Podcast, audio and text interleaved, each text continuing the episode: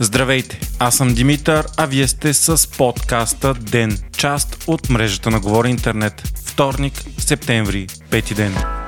Потоп заля Южното Черноморие. Най-тежко е положението в Царево, където хората са се евакуирали с сирени и е обявено бедствено положение. Всички реки и дерета в района са прелели. На места са се изсипали рекордните над 300 литра на квадратен метър. Всичко това е придружено с бурен вятър и грамотевици, като дъждовете не спират. Опустошението в района е огромно и щетите ще бъдат за милиони, а все още няма официални данни за жертви. По непотвърдена информация обаче са изчезнали трима души. Под вода са много коли, пометени са мостове хотелове, наводнени са до втория етаж къщи и хотели. Кадри показват как къмпинги вече не съществуват, а каравани са отнесени в морето. Къмпингите Нестинарка и Арапя са най-тежко засегнати, хората оттам се евакуират, а плажовете там в момента на практика не съществуват, защото са залети с по 2 метра вода. В Царево са блокирани и откъснати от света заради срутени пътища и мостове над 2000 души. Достъпът по цялото Черноморие на юг от Созопол е почти невъзможен и множество участъци към Китен, Ахтопол, Варвара и се морят са затворени. Властите съветват хората да не се евакуират сами, а да се изкачат на високите етажи на сградите. Прогнозите не са за спиране на дъжда, като се смята, че дори пикът все още не е настъпил.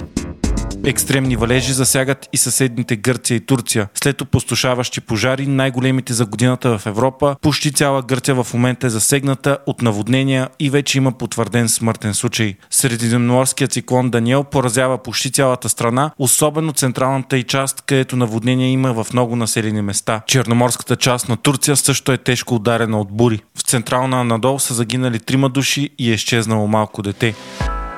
Европейският съд по правата на човека постанови решението си по делото Килова и Бабулкова срещу България и задължи България да създаде правна рамка, която да признае еднополовите връзки. Това се смята за огромен успех за правата на ЛГБТ плюс общностите у нас. Делото е заведено от Коилова и Бабулкова, които са жени и дългогодишни интимни партньори. Те изключат брак в Великобритания, но прибирайки се в България им е отказано той да бъде признат. Сега съдът задължава страната ни да създаде правна рамка, уреждаща отношенията на семействата на еднополовите двойки. Тази рамка може да е различна от брак, но тя трябва да дава същите юридически правомощия. Съдът постановява, че при липсата на официално признаване на еднополовите двойки, както е в момента у нас, те не са нищо повече от фактически съюзи. По този начин такива партньори не могат да управляват основни аспекти от живота си като двойка, свързани с имуществото, издръжката, защитата от домашно насилие, наследяването, взимането на решения за донорство и други възможности, които имат двойките, които са официално признато семейство у нас. Съдът в Страсбург смята това за недопустимо и чрез решението си задължава България да го промени.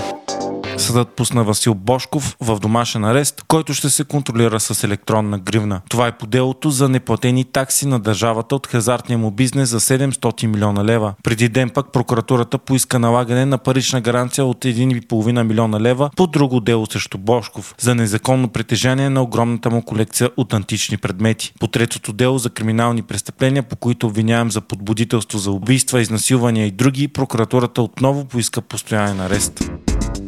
Мустафа Емин подаде оставка като съветник в политическия кабинет на военния министр Тагарев. Емин е част от Да България. Това се случва след продължил дни наред скандал, започнал от пост във фейсбук страницата на Пирогов. Емин бил отишъл там, след като малкото му дете паднало и имало нужда от спешна помощ. Той обаче трябвало да чака 3 часа, за да се зашие раната на челото на детето му, която обаче не била живото застрашаваща. Според персонала на Пирогов, през това време Емин се е държал арогантно и агресивно, като е заплатил заплашвал персонала с позицията си и е твърдял, че ако не му бъде обърнато внимание, ще се обади на министра на здравеопазването. Също бил настоявал детето му да бъде прието веднага, докато лекарите се борили за живота на друго дете, намиращо се в шокова зала, заради което било и дългото чакане. Имин категорично отказва да е заплашвал персонала и да е настоявал детето му да пререди друго. Последва проверка на Пирогов, според която 6 души свидетелстват, че Емин ги е заплашвал и се е държал арогантно и вербално агресивно. От България правят вътрешна проверка, а случилото се бе използвано да се нападне ППДБ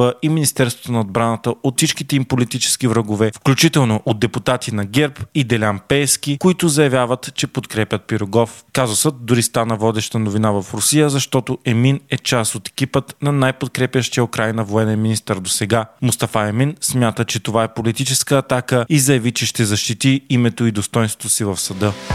Вие слушахте подкаста Ден, част от мрежата на Говори Интернет. Епизодът подготвих аз, Димитър Панелтов, а аудиомонтажът направи Антон Велев.